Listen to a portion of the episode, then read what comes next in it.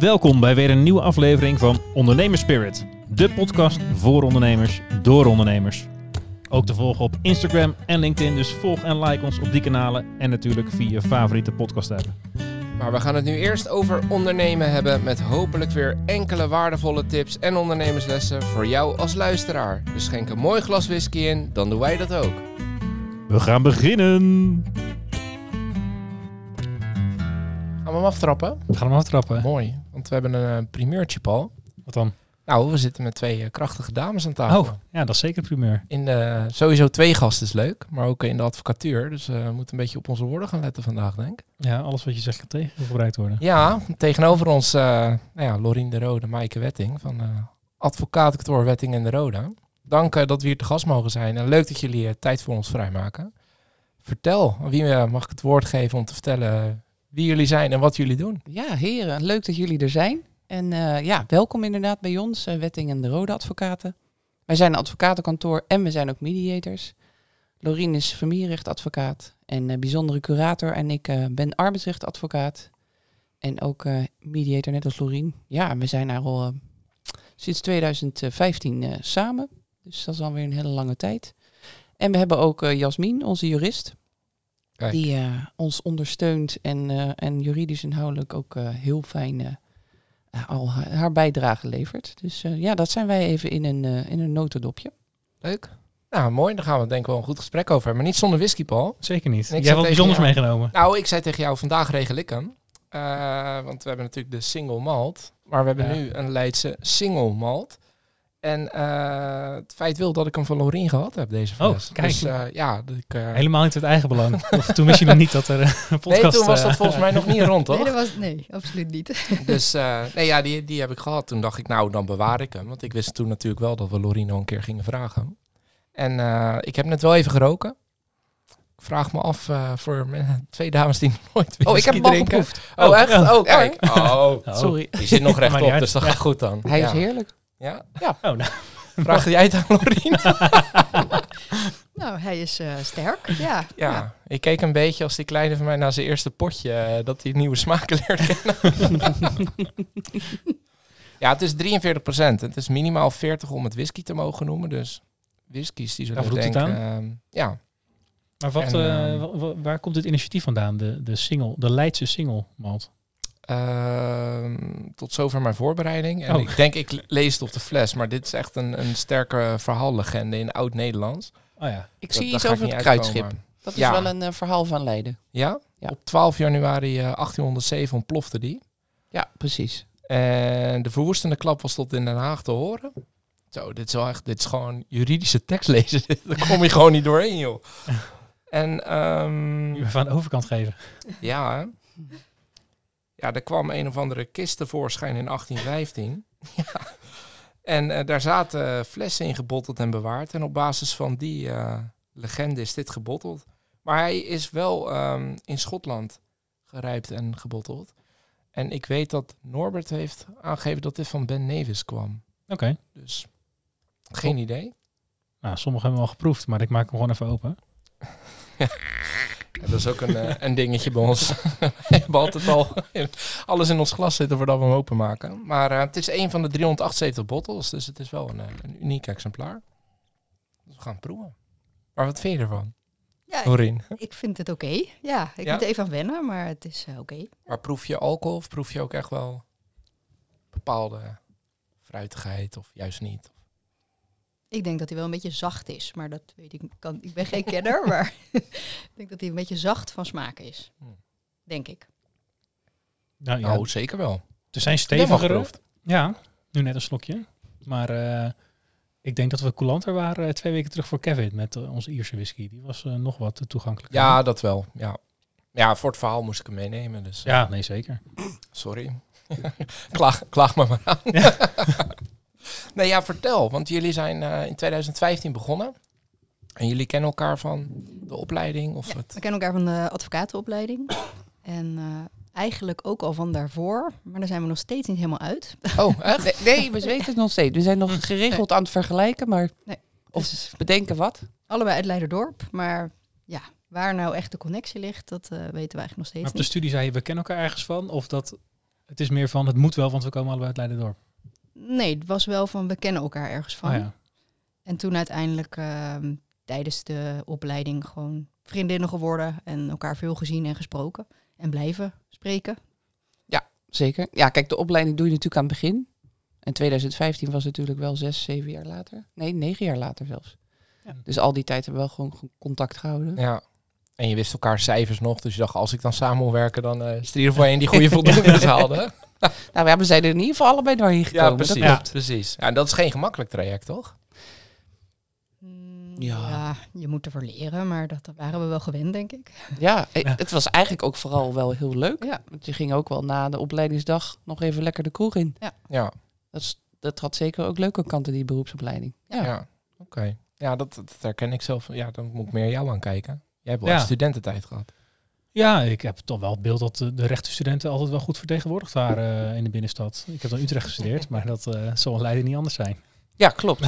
maar dit is natuurlijk na je rechtenstudie. Oh ja, precies, ja. Hè, dus dit is al, als je al aan het werk bent, je bent al beëdigd als advocaat, stagiair dan. ja ah, en dan oké. moet je nog weer een beroepsopleiding nog doen. En, dan ga je dus En dan ben je in dienst ergens om de beroepsopleiding te Ja. doen? Ja. In principe, ja. En dan ga je met een aantal, eh, ja, iedereen die beëdigd is in Den Haag, ga je dan in Den Haag de opleiding doen. En daar dus ook af en toe eventjes een, een, een borreltje drinken borreltje. naar achteraf. Dus het is En- een combinatie, opleiding en inderdaad praktijk. Ja. En het is drie jaar. Dus, ja. En ja. daar kwamen jullie elkaar weer tegen. Niet op de, niet at- niet op de rechtenopleiding aan de universiteit, nee, maar nee. op de beroepsopleiding. Nee, maar ik heb in Amsterdam gestudeerd en jij Leiden volgens mij toch? Yes. Dus, eh, ja. Ah, dat is wel grappig dan, dat je elkaar dan weer tegenkomt. Ja. Maar dan heb je je diploma en dan is, denk ik, voor een hoop juristen die denken dan, of advocaten denken, nou, hè, de banen liggen voor het oprapen. Zeker in deze tijd volgens mij. En dan wil je het toch zelf gaan doen. Ja, maar dat is, dat is natuurlijk negen jaar later. Jawel. En dan heb je wel gezien hoe het is. En bij ons was eigenlijk allebei dat we een eigen idee hadden van hoe je advocatuur zou moeten uitvoeren. En hoe je een kantoor zou moeten hebben. En dat sloot gewoon op een gegeven moment ook niet meer aan bij waar we werkten. En waar zat dat, dat dan in? Mm, ehm, nou, wat, ik zelf altijd een, een, motivatie vind, is dat ik ehm, inmiddels senior medewerker was en dus daar ook een bepaald uurtarief bij had. En daar paste dus ook niet meer zozeer particuliere cliënten bij. Die, dat was toch te hoog dan. En je had ook een bepaalde soort eh, ondernemers, of nou ja, ondernemersbedrijven, waar je dan veel advieswerk voor deed. En ik miste eigenlijk ook gewoon om voor de particuliere cliënt naar de rechter te gaan en, en, en te stappen. En dat, dat Voor de werknemer eigenlijk. ja, die, voor de eh, werknemer. Ja, Eh, die combinatie eigenlijk werknemers en voor werkgevers, dat kon eigenlijk niet meer. Ehm, dat, en, en dat was voor mij ook een reden om te zeggen, ik wil het gewoon zelf kunnen beslissen. Ja. Ja. Dat is Hoe misschien en wel goed om nog erbij te zeggen. Ik weet niet of we dat net al zeiden, maar jij echt arbeidsrecht. Ja. En dat is echt, eh, dat is echt jouw onderwerp. En dat is dan zowel voor de werknemers als de Ja, werkgevers. ja eh, want wat ik had gehoopt, dat is in die zin ook uitgekomen. Want ik heb werkgevers en werknemers nu als klanten. En ook wel wat, wat ZZP'ers, omdat ik ook wel wat contractenrecht ernaast eh, doe. Maar, maar ja, ik ben dus ook meer gaan procederen. Wat ik ook eh, miste Wilde, in die ja. tijd. Ja, ja. Goeie ondanks keuze het- dan. Wat zeg je? Goede keuze geweest dan. Ja, ja, absoluut. Het, het heeft wel, eh, het het sloot echt aan bij, bij wat ik er in ieder geval in zocht. En ook eh, gewoon hoe we samen tegen, tegen bedrijfsvoeringen aankeken. Want Je kan natuurlijk echt nu dan heel gericht een keuze maken van nou, ik wil dit nu niet doen. Hè, ook even buiten de advocatuur zelf, Mhm. eh marketingdingen of wat dan ook. Eh, terwijl je dat natuurlijk binnen een groot kantoor ga je toch eh, mee met wat, wat de maten daarin beslissen. Ja. Dat, dat zul je dan toch moeten doen. En dat was wel fijn van nu zelf ondernemer zijn. Ja, en ik, ik denk ook wel dat er een parallel is. Tenminste, ik, ik merk ook de dingen die ik dan wat lastig vind bij accountskantoren. Die hebben een beetje hetzelfde imago van groot, hiërarchisch en dat soort dingen. En herken ik ook wel veel punten in dat ik denk, nou, dat wil je dan anders doen. En ik ken jullie natuurlijk allebei wel beter ook. Ik vind jullie ook geen totaal, totaal geen jurist, zeg maar, in, eh, in, je, nee, maar, in je houding en in je voorkomen. Of sorry, sorry, sorry, advocaat. eh, is toch vaak heb je een bepaald beeld bij. Eh, van ja, een beetje afstandelijk. eh, inderdaad, eh, uur- uurtje, factuurtje, lastig, groot Ja, procedure. uurtje factuurtje, dat is het vijf minuten rekening. ik weet niet, eh, ruimt er iets op vijf minuten en dan de factuur sturen? Per zes minuten vaak, hè? Oh ja. Dan kan je het in 0,1 schrijven. Oh ja. Nee, maar dat, dat hoe, en, hoe veel advocatoren, advocatenkantoren werken, dat, zo herken ik jullie niet in je voorkomen in ieder geval. Is dat dan ook een beetje wat je anders wilde of miste? Of? Ja, maar dat, dat wilden we ook wel. We wilden juist ook wel die laagdrempeligheid. Hè? Dus niet de advocatentoren die op de Zuidas zitten en, Nee. en redelijk onbereikbaar zijn, 60 uur per week werken. Kijk, wij vinden allebei, we hebben ook allebei een gezin. Dat vinden we ook belangrijk. Dus je moet ook een balans hebben tussen werk en eh, je gezin. Ja, En daarbij zijn we allebei gewoon twee personen die eigenlijk gewoon heel veel passie hebben voor ons werk. We vinden ons werk onwijs leuk. En ehm, ja, in die zin hadden wij zoiets van, dan moet je gewoon zelf met elkaar bedrijfsvoering bepalen en niet de hele tijd wat er wordt opgedragen. En als advocaat ben je natuurlijk al redelijk zelfstandig. Hè? Je hebt je eigen zaken, je eigen deadlines. Dus je bent daar wel een beetje een zelfstandige. Alleen je draait in een kantoor mee waar je ja, bepaalde targets moet halen, waar bepaalde ehm, sfeer heerst. En daar moet je mee. En als je op een gegeven moment daar een beetje klaar mee bent en denkt ik wil daar zelf iets in bepalen, ja, dan moet je voor jezelf gaan beginnen. En dan is het altijd de vraag, ja, hoe ga je dat doen? Ga je dat alleen doen? Ga je dat met iemand samen doen? En heel vaak zie je dan maten die dan een keer met elkaar gesproken hebben en denken, oh, dat is wel leuk, gaan we doen. Maar vervolgens na twee jaar weer uit elkaar zijn, omdat ze niet goed hebben besproken wat hun visie is, waar ze naartoe willen en Nee. niet op één lijn zitten. En daarvan hebben Mike en ik altijd gezegd, ja, we vinden dat leuk, maar het is wel een proces geweest waar wij in hebben gezeten. Ik denk dat het zeker twee jaar of zo geduurd heeft voordat wij uiteindelijk die stap hebben genomen. En een weekend weg zijn geweest. maar hebben we heel daadwerkelijk samenwerken, zeg maar. Precies, ja. Ja. we Wel die hebben echt beslissing te nemen. Ja, Ja, ja, en echt elkaar echt ondervraagd en bevraagd van, joh, wat wil jij nou? Waar, waar, waar zie jij jezelf over tien jaar en hoe zie jij dit? En als er dit gebeurt, wat zou je doen? En niet maar even een eendagsvlieg van we gaan samen en klaar. En, en ik moet zeggen dat dat gewoon heel goed werkt. We vullen elkaar gewoon heel goed aan. En dat werkt gewoon heel goed. Nou, en, en, en daarop aanvullen, het is bij ons gewoon heel erg geven en nemen. Wij gunnen elkaar gewoon alles eigenlijk in die zin. Er wordt niet heel erg gekeken op, oh, maar als jij nu dit, nu, dan heb ik dat. En eh, inderdaad ook uurtje factuurtje naar Ja. elkaar of wat dan ook. Of ellebogenwerk. Ja. Hè, want als jij die zaak hebt, dan, eh, dan wil ik die, daar ook een stukje van, wat dan ook. En dat, dat is wel heel fijn, de, dat Ja. we zo Lijkt me kunnen wel samenwerken. ook ingewikkeld, want de advocatuur is wel... Ik neem aan dat je nog steeds uurtje factuurtje werkt, toch? Dat hoort een beetje bij Vaak het vak als wel, het ware. vaak wel. Dus ik Ja. kan me wel voorstellen dat het ingewikkeld is. Ik bedoel, wij verkopen software en degene met wie ik het heb opgericht, die doet wat anders. Maar het is, we kunnen niet zo makkelijk zeggen van, oh ja, jij was 40 uur declarabel en ik maar 20. En eh, als dat drie maanden achter elkaar is, dan heb je daar misschien een gesprek over. Maar bij jullie is dat misschien veel inzichtelijker. Het is heel goed inzichtelijk, maar wij hebben eh, eigenlijk vanaf het begin af aan afgesproken dat het, het declarabele, zeg maar, hè, wat natuurlijk vaak inderdaad een rol speelt, want ja, het enige wat wij kunnen verkopen zijn onze, is onze tijd, in Ja. feite. Maar dat dat niet de boventoon voert. Nee. Het gaat gewoon om de inzet die je voor het kantoor pleegt. Want Ja. ook niet-declarabele tijd is net zo goed belangrijk en nodig. Nou, zeker. Ja. dus Zeker als je kantoor zelf runt, er zitten heel veel precies. taken bij die, Ja. die niemand betaalt. Nee, precies. en dat maar is af je- en toe dan wel eens frustrerend. Ja, want ook dan, je zei net die 60 uur, maar dat zal nu ook niet altijd anders zijn. Nee, ja, we werken allebei niet fulltime op papier of we zijn niet fulltime op kantoor. Nee. Maar we zijn allebei wel zo als je thuis bent dat je toch nog wel even wat pakt of even, hè, je bent wel altijd bereikbaar. Ja, je bent toch een ondernemer Ja. en dat blijf je. En eh, soms moet je daar wel van eens zeggen, nu is het even klaar. Maar ja, dus het is niet 60 uur, maar het is wel eh, 40 ga je ook aanzienlijke niet uren. Ja, ja, ja. aanzienlijke uren, ja. ja. Maar het is misschien wel meer omdat het dan, ja, klinkt misschien raar, meer hobbymatig aanvoelt. Omdat je iets aan het doen bent wat van je eigen is. Dat dat Ja. toch anders aanvoelt, ook al zou het wel 60 uur zijn.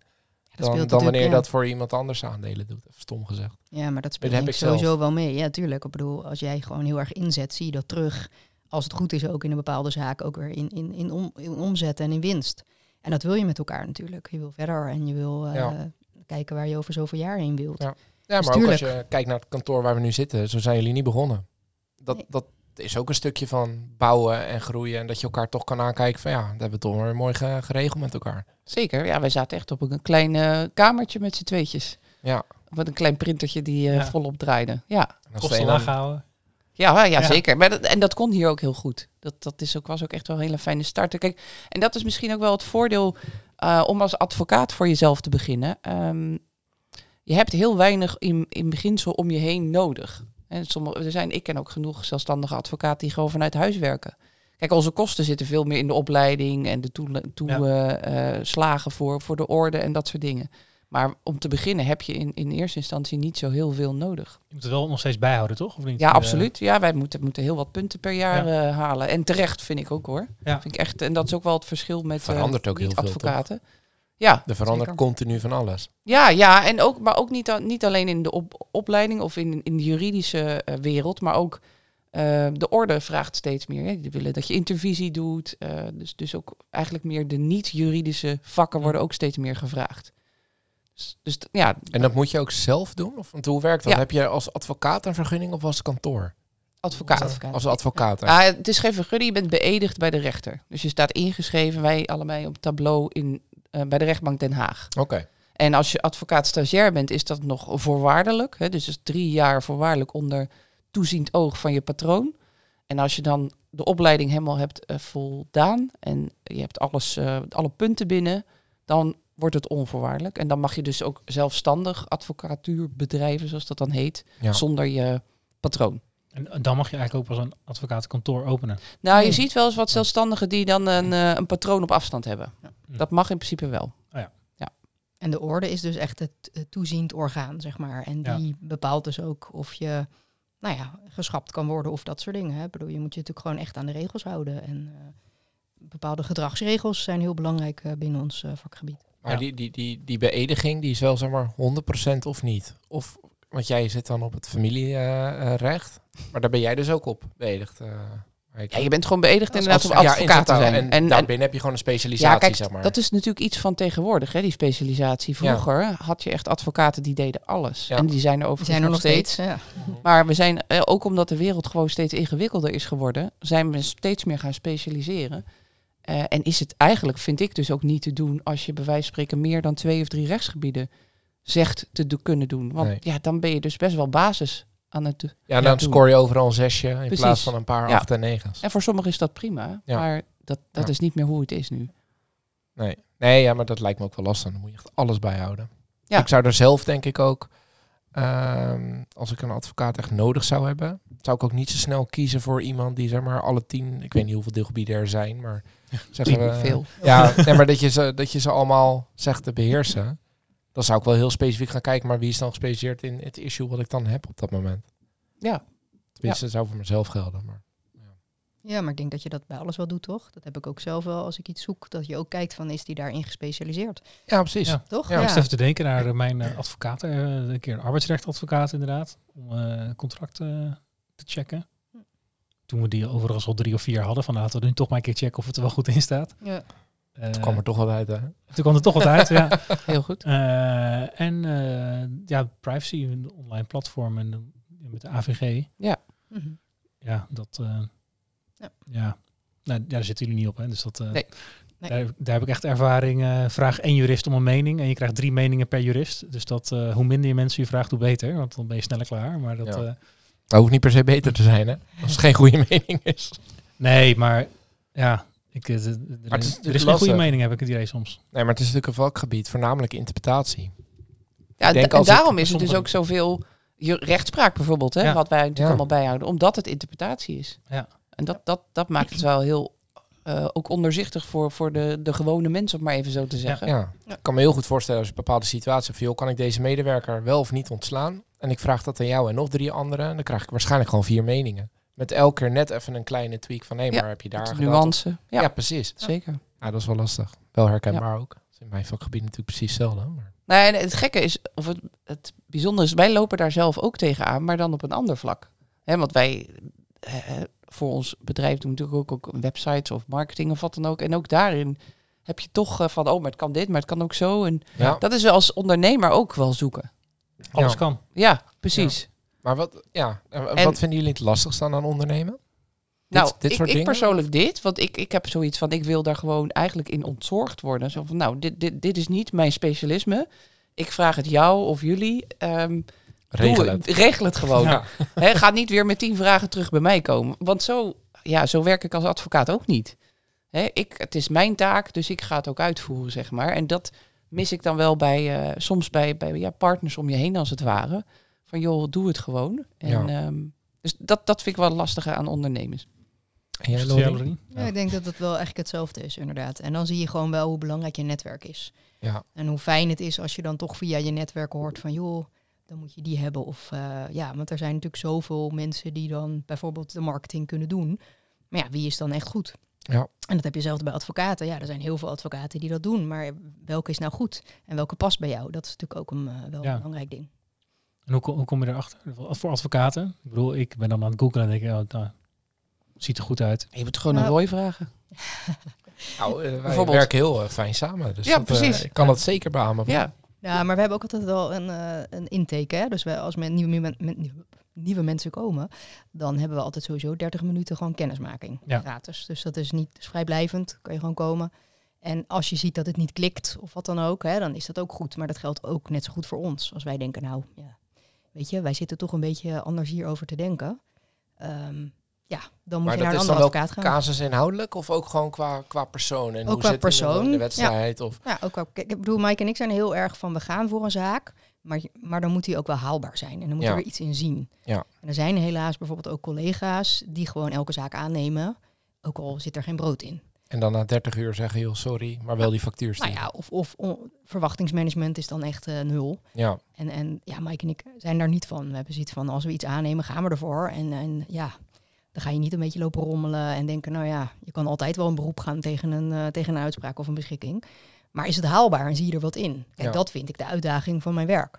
Ja, en wat mij vooral heel lastig lijkt, is hoe- ja, het ethische stuk, zeg maar. Want stel nou dat je een, hè, als het arbeidsrecht pakt, je hebt een, een, een, een bedrijf wat bij jou komt en die zegt, joh, ik wil eigenlijk deze medewerker niet alleen eruit hebben, maar ik wil hem ook nog helemaal uitkleden waar mogelijk. Mhm. Ja, dat kan best wel tegen het onredelijke aanzitten, gezien de situatie. Terwijl die misschien, ja, als je puur de regeltjes volgt, best wel eens een kans van slagen zou kunnen hebben. Zijn dat dan ook voorbeelden waarvan je zegt van, nou, nou, sorry, maar als je zo in de wedstrijd zit, dan klikken wij niet op het persoonlijke, zeg maar. Ja als ik Of, zo'n zo'n zo'n werkgever bij mij komt, Mhm. dan ga ik eerst eens onderzoeken waarom is dit zo? Waarom ben je dan echt zo kwaad? Eh, want er zit vaak natuurlijk een emotie achter. ja, En probeer ik dat wel te dat onderzoeken. hoop je dan wel, anders is het echt een Nou ja, anders is het wel heel eng. Ja, ja, ja. Maar Nee. die zijn er ook, Ja. denk ik. Ja. Nou ja, ik, ik, ben dit, ik ben dit voorbeeld dus nog nooit tegengekomen. Nee? Nee. Gelukkig. Nee, en, en ik denk wel als dat eh, in mijn praktijk voorkomt, dat ik dus wel eerst onderzoek van, joh, wat zit daar dan achter? En ook probeer iemand ervan te overtuigen dat het gewoon niet oké is of niet zinvol of wat dan ook. Maar als iemand op een gegeven moment doorgaat, dat ik dan wel zeg, ja, maar dan ben je inderdaad bij mij niet aan het goede adres. Ik wil wel achter mijn zaak kunnen staan. Ja. Ja. Ik wil niet gewoon zomaar, net wat Lorien inderdaad net al zei, gewoon maar doen. Van nou, dit is weer een mooie zaak, hier kunnen we weer geld uithalen. Ja, precies. Dat, dat- want dat heb ik ook, vind ik het ook gewoon niet leuk. Ik leg ook gelijk de link met dat jullie allebei mediator zijn. Ja, ik weet niet of elke Nee, dat is advocaat er nee, zo in zit, nee. maar ik kan me voorstellen dat dat wel met elkaar te maken heeft. Dat heeft zeker met elkaar te maken. En ik denk ook dat het een stukje coaching is, hè? want dat doen we eigenlijk ook dagelijks met je cliënt. En ja, dat ontbreekt nog wel eens als je kijkt naar collega's. En ik denk dat dat het meer is dan alleen maar jurist zijn. Advocaat is meer dan alleen maar jurist zijn. Je moet ook, nou ja, daar bepaalde competenties hebben om ook met mensen om te kunnen gaan en ze te kunnen coachen en te zeggen, nou, wat je nu wil, ja, dat is eigenlijk echt niet redelijk. En dan probeer je zo iemand daarin mee te nemen. En als het uiteindelijk niet zo is, even goede vrienden. Maar dan eh, is het toch vaak dat je denkt, ja, daar kan ik dan niks mee. Dan nemen we afscheid en dan zoek je een andere advocaat. Ja. En als mediator, ja, denk ik wel dat je probeert te kijken van hoe kunnen we dingen oplossen. Kijk, ik heb vaak met kinderen te maken. Hè? Dus twee ouders die uit elkaar Ja. gaan of aan het Ik kan vechten het zeggen, zijn. jij zit vaker waarschijnlijk in de situatie die Roy beschrijft. Ja. Dat mensen Ja. echt het leven zuur willen maken. Klopt. Ja, en dan probeer ja, en dat soort ja. zaken. Ja. En dan denk ik, ja, de grote verliezers zijn hier altijd de kinderen. Ja. En als je dat de mensen mee kan geven en kan zeggen, luister, ik begrijp wat je zegt en ik begrijp je emotie, maar daar moet je zelf wat mee gaan doen. Hè? Daar moet je zelf mee aan de slag. Dat is het relatiestukje. Maar we hebben hier gewoon nog twee kinderen. En daar zijn jullie ouders van. Ja. En ja, daar moet je soms een beetje hard in zijn. Maar denken, Ja. ja, kom op. eh, daar, daar hebben jullie voor gekozen. En eh, die kinderen mag je daar gewoon niet te dupe van laten worden. Ik eh, bedenk nu opeens, eh nu je het zo zegt, dat ik advocaat los... moet zoeken of niet? je hebt nog wat te doen. Nee, dat niet gelukkig. Eh, nee, maar dat ik hier laatst iets las over een experimentje in jouw vakgebied. Namelijk, nu worden de ouders gerepresenteerd door een andere advocaat. En er is een experiment geweest met één advocaat Ja. die zowel de vader als de moeder dan representeert. Ja, Oh, gezinsadvocaat zijn Ja. ze mee bezig. Oh, ja. Er zijn allerlei pilots aan doen, ook vanuit de rechtbank. Om bijvoorbeeld ook ouders in een vroeg stadium al bij de rechter te krijgen. Zonder dat er eh, stukken zijn ingediend. Want vaak zijn natuurlijk eh, de stukken die ingediend worden bij de rechtbank zijn redelijk escalerend. Hè. Dat wordt geschreven door een advocaat. En daar staat toch wel het standpunt in, het hoogst haalbare vaak, wat een cliënt wil hebben. Ja. Maar ja, als dat niet wordt ingediend en ouders gaan in gesprek met elkaar, zie je daar hele mooie dingen gebeuren. Dus dat is ook een hele mooie pilot. Ja. En die gezinsadvocaat zijn ze ook echt mee bezig. En, en echt vooral om te kijken van, joh, je brengt zoveel schade aan de hele situatie toe. Dat, moeten klonk we voor mij best wel logisch toen ik het las. Van, Ja. nou, voordat Ja. je nou allebei eh, zeg maar je helemaal Klopt. gaat bewapenen en bearmen, dat Ja. je eerst eens even met elkaar praat Ja. met iemand die, die beide helpt in plaats Klopt. van eh, Zeker. innovatie in eh, advocatuur. Nou Ja, maar daarom wordt ja. ook vaak gedacht dat, eh, dat advocaten alleen maar aan het procederen zijn en aan het escaleren zijn. Terwijl Mike en ik altijd zoiets hebben van ja, wij proberen ook preventief aan de voorkant en te coachen. Hè, en om juist uit die escalatie te blijven. En dat is ook wel een van de redenen waarom wij mediation heel belangrijk vinden. Om naar een oplossing te zoeken die iedereen oké vindt. Ja. Want ja, anders ga je naar de rechtbank. En de rechtbank geeft een oordeel. Maar één daarvan is het vast er niet mee eens. Dan ga je weer een beroep. Nou, zo kan je nog even door blijven gaan. Dat is een keuze die je uiteindelijk moet maken. Of denk, nou, ik doe wat water bij de wijn en het is oké zoals het nu is. En dat vind ik qua mediation een heel mooi middel. Ja, dat je er vaak al uit bent voor dat het echt escaleert. Ja. Maar dan moet je wel veel meer mensenkennis hebben, denk ik. En, want het is een apart traject, toch, zo'n opleiding? Ja, Ja, kijk, ik Tenminste, moet opleiding, natuurlijk... een beëdiging ook. Ja, is het ik- ook een beëdiging? Als Nou, het is niet of beëdiging, maar je moet wel een opleiding doen en een assessment doen. En je, nou, elk jaar ben je, ge, je bent geregistreerd en Ik was wel een gecertificeerd. soort register, toch? Ja, ik kan niet absoluut. morgen een, een mediation eh openen. Kan wel, je Dat kan wel, zeggen dat je mediator bent. Het is, Het is geen beschermde titel. Oké. Nee. Al die contracten van jou staat, eh, wat is het, eh, artikel 18 of zo ergens aan het eind. Dan eh, we beloven eerst een medi- mediator in te schakelen. Ja. Kan je gewoon zelf zijn. Ben je dan gewoon zelf? Oké, oké. Ja. Nou, ik, eh, ik zie allemaal openingen. Ja. nee, maar dat lijkt me wel dat je in dat mediation traject veel meer op de menselijke kant gaat zitten. Ja. Om daaruit te komen. Ja. Je zou ook vast, denk ik, genoeg scheidingen hebben waarbij het ja, meer formeel is dat er een jurist bij moet komen. Maar Nou ja, ik doe in, dat vind ik ook vaak fijne eh, scheidingen. Of nou ja, dat klinkt een beetje gek, maar dat mensen samen bij mij komen en er samen voor kiezen van nou, hè, we moeten die gevolgen van die scheiding met elkaar regelen. ja, En, en vooral daar de kinderen niet te dupe van laten worden. En daar dan met z'n drieën eigenlijk over in gesprek gaan. En daar help ik ze bij en daar begeleid ik ze bij. Ja, en daar zie je dan wel hele mooie dingen gebeuren, vind ik. Dus, eh, en, en dat is inderdaad, vind ik, de toevoeging wel echt ehm, aan je werk. Want je gebruikt het ook in onderhandelingen, je gebruikt het ook in coaching. Het zijn allemaal skills die je aangeleerd worden, die je gewoon niet alleen in mediation sessies gebruikt, maar gewoon veel breder inzet. ja. En dat is gewoon heel mooi. Dat is echt het menselijke ja, wat erachter zit. Ja, tof. Hoe zit het op het, eh, eh, hè, we gaan nu heel erg op het inhoud van het werk. En dat is volgens mij ook wat eh, jullie passie is om dit bedrijf te, te starten. Ja, het gaat vanzelf, hè? Ja, gaat vanzelf, ja.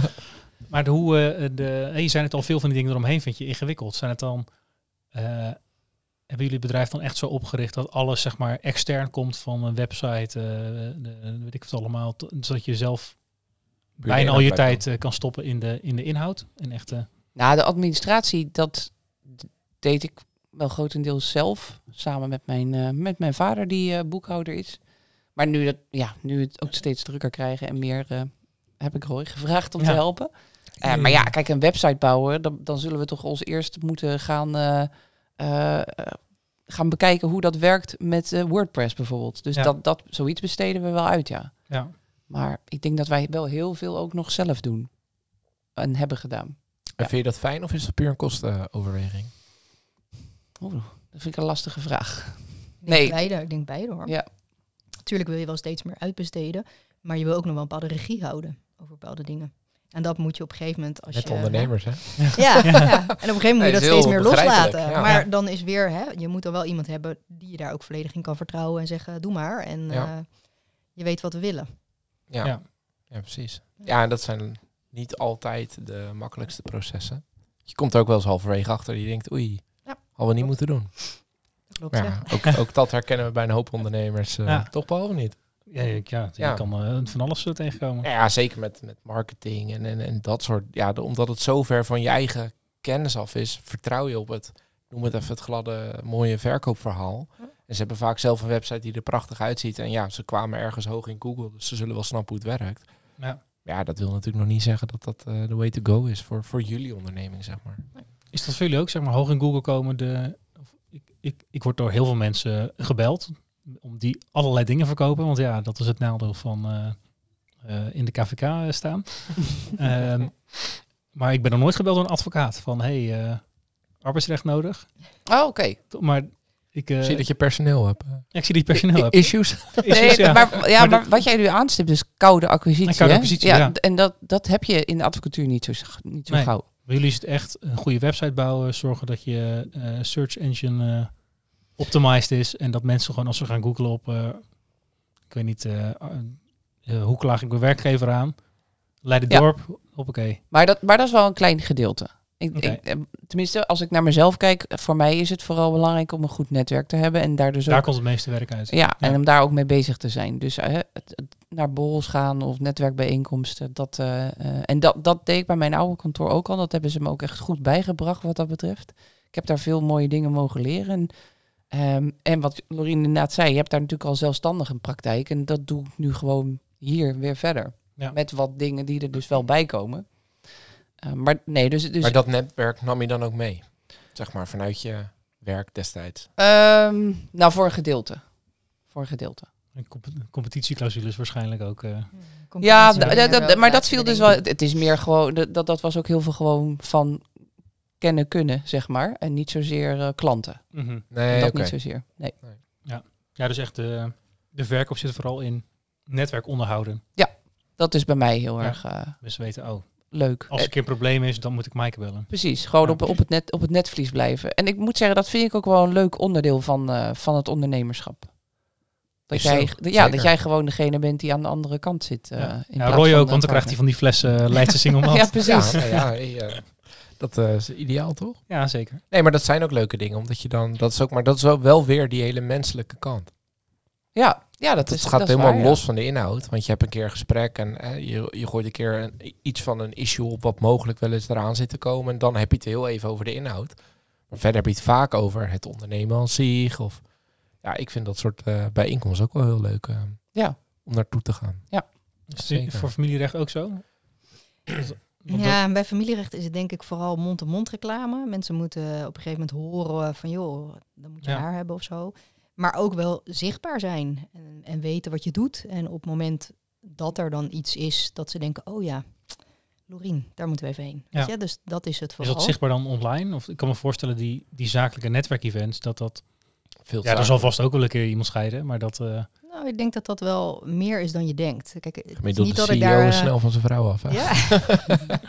of van de man. Kan ook. Oh ja, ja, nee, dat kan ook. Nee, ja, kijk, ik sta er niet met mijn kaartjes rond te slingeren. Ik bedoel, Nee. dat is een beetje gek natuurlijk. Maar het is meer dat ze wel weten van wat je doet. En, Ja. hè, en dat interessant vinden. En als ze dan toch een, nou ja, één op de drie is toch nog steeds eh, wat niet goed gaat en wat Ja. scheidt. Dus in die zin, ehm, ja, is het toch altijd fijn om iemand in je netwerk te hebben Ja, die zeker. dat er kan oppakken. Ja. En ik moet ook zeggen dat ik best wel mensen in mijn netwerk heb die dan best wel dichtbij staan voor mij. Die dan toch naar me toe komen en zeggen, joh Lorien, dit en dit is er nou aan de hand. Ja. En dat vind ik toch wel heel mooi, want aan de ene kant vind ik dat spannend, want het staat dichtbij. Maar aan de andere kant vind ik het ook ehm, ja, wel iets uitstralen dat ik blijkbaar toch pro- professioneel ben om dat ook te kunnen doen. Ja. En soms moet je zelf wel eens denken, wil ik dit wel? Is dit niet te dichtbij? Ja, ja, Maar dat kan ik ja, me ook wel voorstellen. dus ja. dat heb je dan wel af en toe. Maar over het algemeen vind ik dat wel altijd een compliment als mensen dan toch bij je komen. En denken, ja, die Lorien die moeten we toch hebben hiervoor. Dus, Dat snap ik heel goed. Het lijkt me ongemakkelijk om eh, met iemand waar je al tien keer eh, naast een verjaar, op een verjaardag eh, gezellig een borreltje mee hebt gedronken, dat je die opeens eh, in de rechtbank eh, de- tegenover staat. klopt. Ja.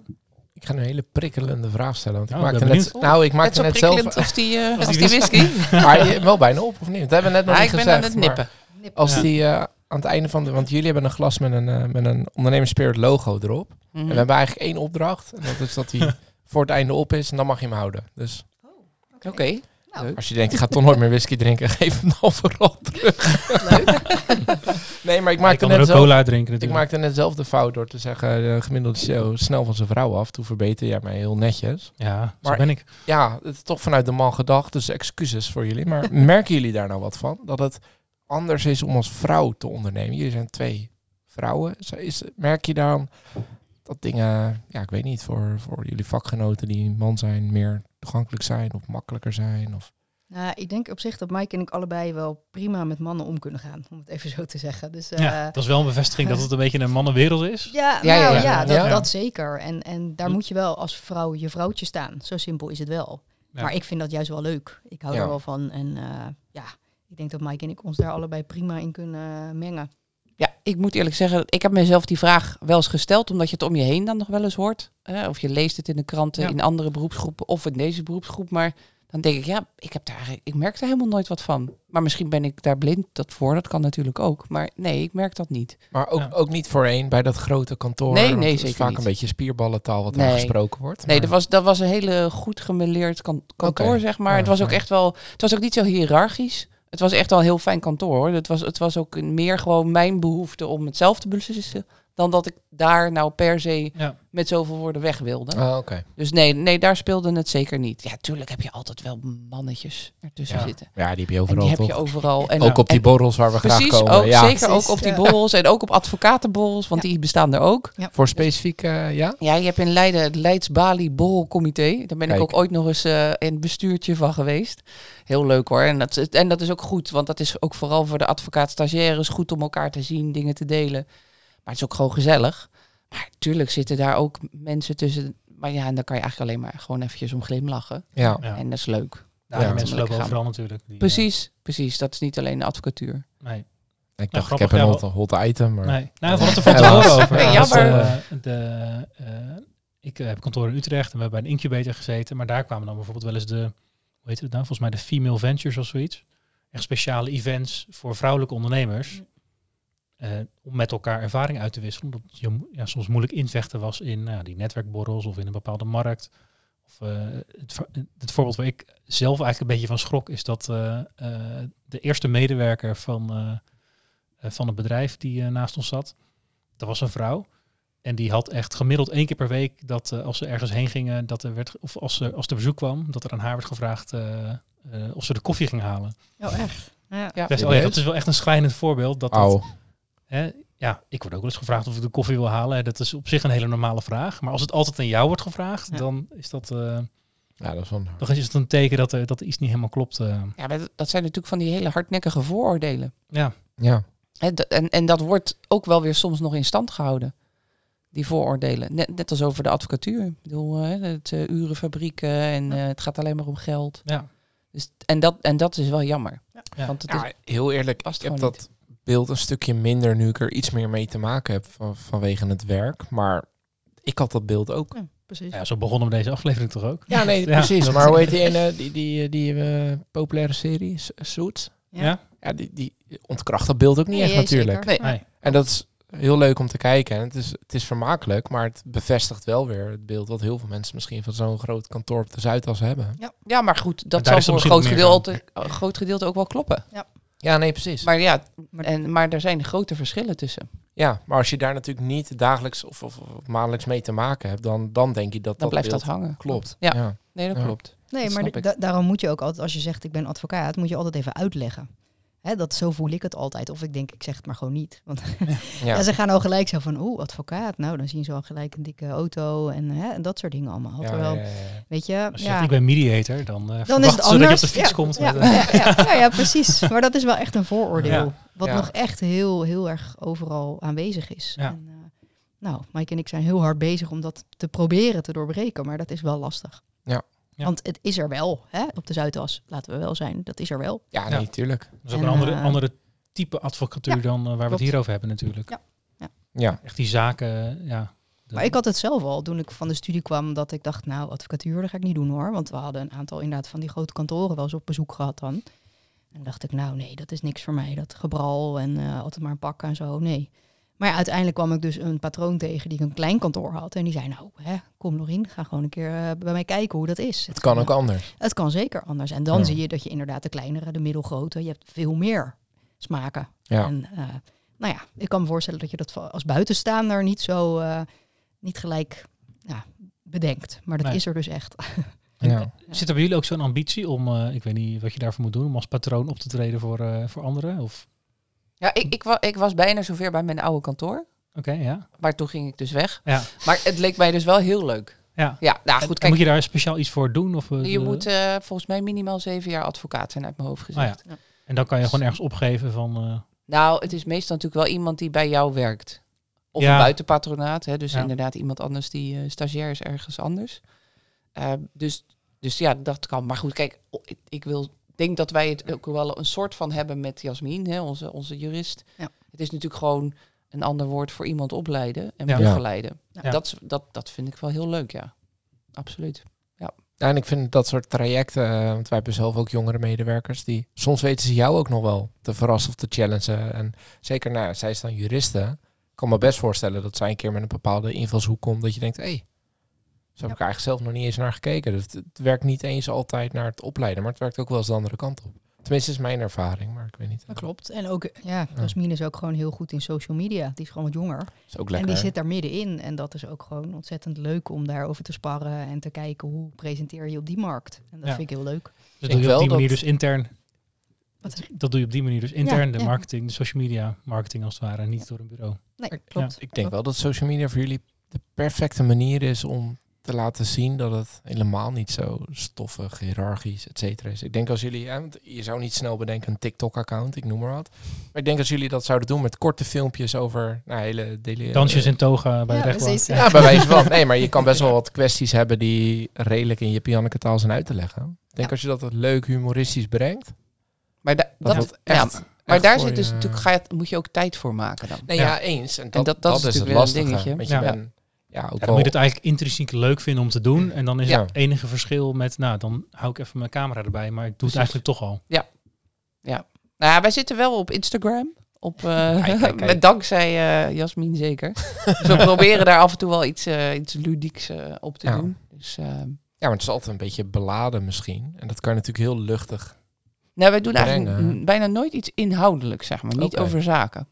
Employer branding, hebben we twee weken terug over gehad. Nou, dat, eh, Hè, dat is nodig hè, in deze tijd. Ja, Zeker.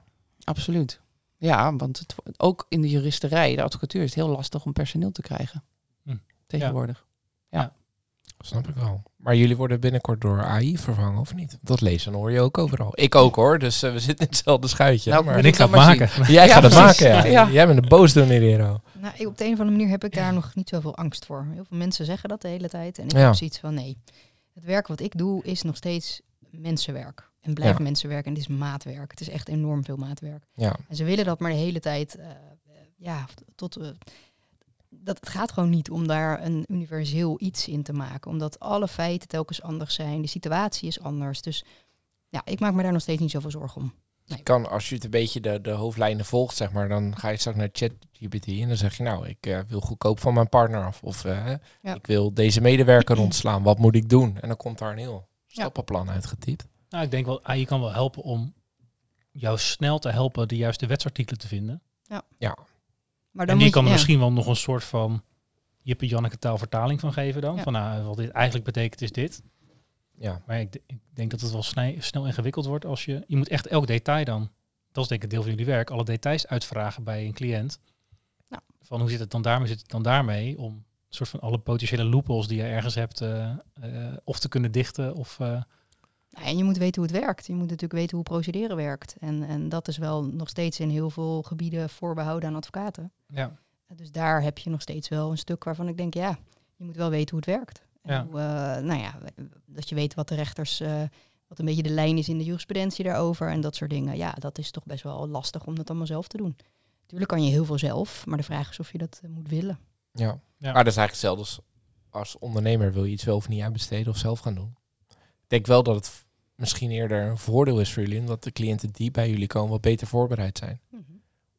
Op hoofdlijnen, hè? want het is natuurlijk Ja. wel een chatbot die wat tegen je aan loopt te roepen. Maar Ja, en dat kan natuurlijk ook andersom uitpakken. Hè? Omdat ze dan bijvoorbeeld zo vastzitten in een bepaald patroon. de denk- Ja, dat is de Google oplossing ook ik toch echt, Ja, ja, eh, ja. Ja, ja, en, echt deze ziekte hoor, Google zei Precies, het. ja. En, en dat, en dat is, kan ook wel echt in je nadeel werken. Ja. Eh, Van, van de cliënt zelf dan, in zijn zaak. Ja.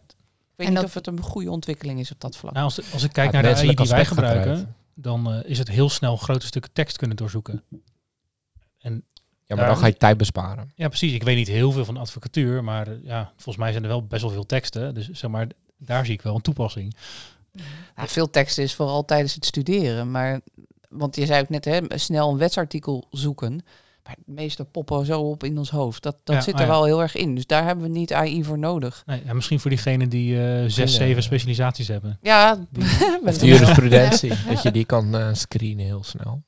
Ja, Is er relevante Ja, het wordt recente vast ergens jurisprudentie gepubliceerd, over? Het wordt Ja. vast ergens gepubliceerd. En als dat open beschikbaar is, dan kan je dat... ja. Met AI zou je dat heel snel doorzoekbaar kunnen maken. ja, maar ook jurisprudentie wordt samengevat. Al voor ons. Ja, Er zijn ook zeg wel maar. programma's voor. Ja, nee, precies. Ja, Ja. Dat Dus- is waarschijnlijk... Dat Ja. is in zekere zin dan al vergelijkbaar met... Ja. eh, Klopt. Nou, dan valt dat mee. ja. Nou, kunnen we Ja. die alvast wegstrepen? Ja, toch? Nee, ja, maar je hoort het vaak als de grote eh, boze eh, spook eh, in de toekomst. Maar ik denk alles waar je te maken hebt met interpretatie, gaat dat wel meevallen. Dat denk ik ook. hoeverre, Precies. impact. Meer dat het je gaat helpen om zelf ook sneller te kunnen werken. Maar that's it. Denk ik hoor. Maar Nou, en ik denk Ja. dat het ook wel spannend is als iedereen denkt dat hij specialist is daarin. Dan wordt Ja. het denk ik wel een beetje een zootje op een gegeven moment. ja, maar dat is meer het gevaar ervan Ja, inderdaad. Want dat gaan mensen straks wel denken. Ja, nou precies. En dat zie ik vooral bij het arbeidsrecht wel. Dat mensen dan toch, eh, ja, ze willen niet te veel geld uitgeven. Terwijl ik denk, ja, het, het betaalt zich bijna altijd wel terug in het, in het arbeidsrecht. Ja. Dus het is gewoon zonde als je daar niet even wat, eh, wat in investeert. Nou ja, eens als je één keer je contracten laat checken voor 300, 400 euro, ook noem maar wat. Maar Ja. e- één fout die erin zit, die later tot een zaak gaat leiden in jouw nadeel, dan heb je het al eh, tien keer eh, Klopt. terugverdiend, zeg maar. Ja. Ja. Nou, als je het gevoel hebt van, ik heb zulke leuke medewerkers. Het wordt nooit, nooit de zaak, dan Dat is wel het gevaar. het misschien duur. Dat soort dingen moet je vaak regelen als het goed gaat met z'n allen. Maar dat is ook bij huwelijksvoorwaarden natuurlijk. Ja. Van dat je denkt, nou, wij gaan toch nooit uit elkaar. Nee. En ook bij samen gaan ondernemen, Ja, toch? Ja. Dan moet je eigenlijk ook... nou ja, eh, ik denk Zakelijk, dat wij in die eh, zin, zakelijk eh, huwelijksvoorwaarden. ons Ja. contract best wel kritisch hebben opgesteld destijds. Juist ook van, ja, als we uit elkaar gaan, wat dan? ja. Nou ja, het is vaak wel dan de intentie natuurlijk dat als je uit elkaar gaat, dan moet gewoon heel duidelijk zijn wat er moet gebeuren. Precies. Want dan heb je dat maar scherp en is het niet voor multi-interpretabel. Wat er waarschijnlijk toch al gaat zijn. Dat, Nou ja, Ja, daar zijn we juristen voor, Ja. toch? nou ja, maar dat is wel de kracht om het natuurlijk zo, zo, Ja, zeker. zo Ja. scherp mogelijk neer te zetten. Ja, want dan zet je het nog emotieloos neer. Ja, precies. Zeg maar. Ja, En als Ja. het zover is, dan is die emotie er natuurlijk wel. ja. En dan kan je het niet meer goed interpreteren. Kijk, ik heb thuis gewoon voor gemeenschap van goederen gekozen. Dat kost me gewoon de helft, maar het is wel duidelijk. Ja. Gewoon de helft. Ja, het is Ja, gewoon precies. prima. Gewoon de helft en eh, we zijn er. Ja. Opgelost. Ja, nou ja. En dan valt die whisky-collectie dan... eh, wordt die, gaat die door de helft? Of Nee, zit ja, die zo in jouw binnen helft? die helft van de totale waarde kan natuurlijk nog wel wat. Ja, ja, dus dan heb je daar eh, weer... Ja, eh, Steve krijgt de bank en ik neem niet. ja, Ja, whisky. Zijn wel grenzen, Paul. Hey. ja, nou ja, ik vroeg me gewoon af hoe duidelijk het was. Ja. Nee, joh, blijven gewoon bij elkaar. is nog makkelijker. Dat is nog makkelijker, ja. ja, joh. Hebben jullie een voorbeeld als ondernemer? Dat je zegt van, oh, als we ooit daar, en dat kan een advocaat zijn, maar misschien ook Oh, gewoon zo. iets. Toen was het heel stil. Ja, Ja, ja, heel ja. stil, ja. Dat is echt, ehm, vind ik lastig te zeggen. Nou, ik doe natuurlijk vanuit, eh, als voorzitter van de LOV, doe ik best wel veel bedrijfsbezoeken met de wethouder. En dan kom je wel echt in, eh, bij veel bedrijven. En ik vind het vooral heel fijn om te voelen als je heel veel energie krijgt van als je daar bent. En je, je krijgt, wordt enthousiast en je denkt, wauw, wat gaaf. En dat was toevallig nu met de Leidorps Ondernemersprijs, eh, de Brandscape Agency Mhm. Alle juryleden die daar geweest zijn, kregen daar zoveel energie van. Hoe die meiden en, en die man dat hebben opgezet. En hoe die daar aan het groeien zijn. Ja, dat geeft jezelf als ondernemer ook gewoon weer ideeën. En denk je, wauw, dat, dat de is energie gaaf. om gewoon Ja. wat te doen. Ja, ja. Tof. En gewoon af en toe eens meer out of the box denken, weet je. En Ja. Niet altijd maar zo braaf en denken, nou, zo moet het dan. Nee, laten we het eens anders doen, weet je. En dat vind ik wel belangrijk om daarmee aan de gang te blijven. En te blijven innoveren. En dat is ook wel eh, wat wij ook wel willen. Oh, Dat was is zonde. Oeh, oeh. Nee, nee, het bleef hij is erin. niet gemorst. Oh. ja. Er zit nog één slokje in, dus dat bleef mooi eh, in de bel. Heel goed. Nee, wel leuk. We hadden toen, eh, we kennen Rudo natuurlijk ook van LW. Dat is tot nu toe volgens mij de enige die een lokale ondernemer genoemd heeft, ook als voorbeeld. Ja. En nu weer. Ehm, dat, is toch, eh, dat ja. is toch de kracht van de LV, hè? Ja, zeker. Ja. Hey. ja. Support your locals, jongen. Ja, hartstikke goed. Ja, Hey, petje af. petje af. Ehm, En heb jij nog een... Nee, ja, ik, eh, ik, ik, eh, nee, dat is echt een vraag waar ik dan over na zou moeten denken. Maar dan, dan klopt het ook niet als je daarover na moet denken. Nee, maar- Die zit dan ook denk ik gewoon zo in je hoofd. Dus Ja, nee, ik heb niet eh, bewust, of ik heb niet een ondernemer in mijn hoofd. Denk, nou, Nee. die moet ik volgen. Ik doe eigenlijk gewoon wat, wat ik en wat wij willen? Willen. Ja. Ja, dat is ook echt voor wel de volgende generatie. eh, Nou, dat, dat, dat, Ja. dat misschien. Nou, mijn dochter wil een eigen restaurant beginnen. Dus Ja. eh, of die advocaat wordt, maar misschien ja, die andere. Of, als- of eh, als ondernemer. ja. ja. Ja, precies. Nou ja, dat, dat zou ik dus wel heel leuk vinden. Ja. Als ze ook ondernemer wordt. Mijn oma was vroeger ook ondernemer. Ja? Dus Hm. misschien is dat wel een beetje mijn voorbeeld. Mijn oma. Al in weet de- ik daar maar heel weinig van. Maar het feit dat ze Je in de ondernemer familielijn was. zit Ja. toch het ondernemen. Precies, ja, dat tof. vind ik wel heel Nou, leuk. dus zeker in, als we het net hadden over vrouwen die ondernemen, dan was het in de tijd van je oma, dan dat kan niet anders dan dat dat vrij uniek was. Ja, ja sa- wel samen met haar broer. Maar ze had op de Haarlemmerstraat een hoedenwinkel. Oh ja. Vind ik toch wel echt, eh, vind ik dat wel heel leuk om, Ja. eh, om dat te hebben. Ja, inderdaad, in die tijd was dat wel heel bijzonder. Ja. Ja. Grappig. Mooi zijn als dat soort winkels weer terugkwamen. Hoedenwinkel. Ja, fantastisch Ja. man. Die lange leren jas of eh, die stoffen jassen, hoeden. Ik ben denk ik nog nooit in een hoedenwinkel geweest. Nee, maar dat Nee. past toch helemaal bij het beeld van een whiskietje. En, eh, Dat is waar. ja, mooie Ja. pakken. Ga je een hoedenwinkel zoeken, dan eh, Ja. Volgende, zitten, ja. volgende aflevering met een hoed. ja. Niemand die het ziet, maar wij hebben lol. Robin Hood bellen. Ja, precies. hij tijd heeft. Ja, heb ik hem nog, Robin Hood? Ja, hoppa. He- hebben jullie nog een... eh, je, je zei toen we begonnen, hebben we het gehad over waar, waar moeten we over tien jaar staan? Als we die vraag dan nu nog een keer stellen. Jullie bestaan nu bijna tien jaar. Dit jaar negen jaar, als ik het eh, net... Nee, volgend jaar negen jaar. Ja. Als we nu zeggen over tien jaar, wat is de, de, de droom? Waar staat het kantoor dan? Lopen dan hier eh, tien advocaten rond? Of, Nou, of zit de droom ergens anders in? Nou, hij zit wel in uitbreiding. Eh, eh, en in juridische uitbreiding, hè, juristen of advocaten. Dat, dat is op zich voor de, de rechtsgebieden niet per se belangrijk dat het allemaal advocaten zijn. Dus, dus dat hoeft niet per se, maar wel uitbreiding. Ik zou het wel heel leuk vinden om het meer nog... eh, En dan ook andere, andere, hoe zeg je dat? Andere, Rechtsgebieden? Ja, rechtsgebieden. Of wordt het, nou, zo op het dan- eerste oog niet. Nee. Maar Nog dat genoeg te winnen in de huidige rechtsgebieden. Ja, nou ja dat, dat zijn wel echt de rechtsgebieden waar wij eh, eh, het meeste lol in hebben natuurlijk. Eh, maar ja, wie weet loopt het later anders. Dat kan natuurlijk. Maar vooralsnog is dat niet eh, waar de focus op ligt. Nee, en mediation, en daar, daar Ja. wel wat meer in te doen. Ja. Zeker. Ja, en in het familierecht heb je ook nog wel wat meer uitbreidingen zijn er mogelijk, maar dat valt nog steeds onder het familierecht. Ja. Dus eh, Ik moet daar ineens denken aan Catan. Met ook wel al van die uitbreidingen. Ja. dat is toch een heel gezellig spel. Ja, Ja, maar zo moet je het wel zien. Catan is de basis en familierecht is Ja. de basis. En je doet daar uitbreidingen van. Ja. Ja. klopt. Nou, dan gaan we aan de hand van Catan, dus de bedrijfsstrategie eh, bepalen. Ja, dan is meer risk, denk ik. mooi- Ja, dat is meer risk. ja. Zes gooien en eh, gaan. Precies, of strategen. En als we er zijn over tien jaar en, de- en we lopen hier met, eh, met meer mensen, misschien ook wel een groter kantoor. Dat zou heel goed kunnen, ja. Wij eh, noemen hem zelf altijd de, de fles van succes. Roy heeft hem laatst besteld. Ik heb hem laatst besteld. ja, ik heb het laatst ook eerlijk verteld. Toen kwam dus bijna die 50% naar de haai te sprake. ja, ik had een, ehm, een fles eh, uit mijn geboortejaar besteld. Oh, leuk. Ja, dat is heel leuk, maar dat is geen vijf, zes tientjes. Dus had ik Nee, wel dat een- is wel een goed even, gesprek over thuis. Zo. Ah joh, ze luistert toch niet. Dat is allemaal goed gekomen. maar eh, ja, wij noemen hem de fles van succes. Hebben jullie die? Echt of, of iets waarvan je zegt, nou, als we dat dan bereikt hebben, dan... Ja. Ik wil eh desnoods een vakantie van succes. eh. Nee, maar dat is misschien wel iets. Ik denk dat, eh, ik denk dat dat komt omdat wij wel ook wel in die zin wat bescheiden zijn. Dus dat we daar nog helemaal niet zo. ehm, en dan niet zo zijn van onszelf een schouderklopje geven. Van nou, dat hebben wij dus even mooi bereikt. Dat zouden we nog wel meer moeten doen. Ja. Dat is denk ik ook wel een mooie. Ja, ehm, nou ja, iets voor de toekomst om daar wat meer mee bezig te zijn. En misschien daar inderdaad ook iets moois aan te hangen. Dus Ja. bedankt voor de tip. Ja. Ja, toch? Nog een beetje huiswerk mee. Ja, precies. ja, vieren jullie überhaupt wel eens succesjes? Dat is namelijk een tip die je heel vaak krijgt als je als startend bedrijf bij een incubator komt. Van of dat nou eh, een eerste klant is, of een succesvolle zaak, of eh, een eh, medewerker, de, de eerste medewerker, of whatever. Het mogen ook nog kleinere dingetjes zijn dan dat. Het hoeft niet gelijk, eh, we halen zoveel miljoen omzet. Dat je die dan even viert, dat je er even bij stilstaat. Ja, maar dat doen we wel, denk ik. Gewoon even, eh, even, elkaar, eh, even met elkaar kletsen en, en even van wauw, wat goed, weet je. De- dat doen we wel, de waardering naar elkaar toe. En dat het eh, goed is dat we weer eh, nou ja, een goede review hebben gekregen bijvoorbeeld. Ik zeg maar wat, dat we daardoor wel weer trots op zijn. Ik zag allemaal negens aan de muur hangen. Ja. Afgelopen jaar. ja. is dat Ja, we blijven goed eh, boven de Ja. negen. Dat Ja, is dat wel is fijn, top. ja. Dat is ja.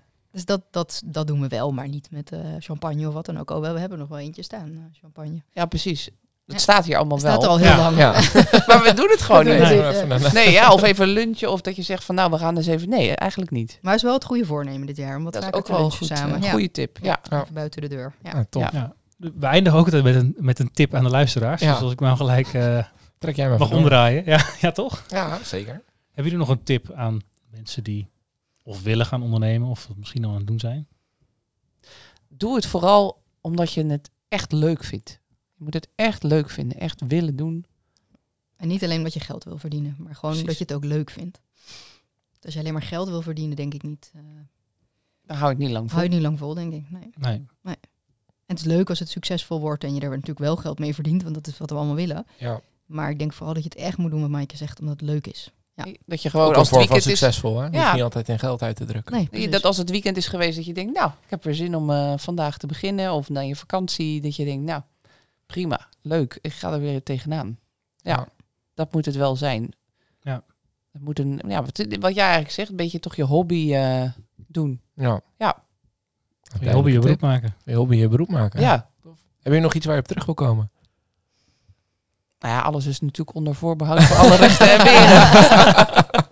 We blijven advocaten. Ja, precies.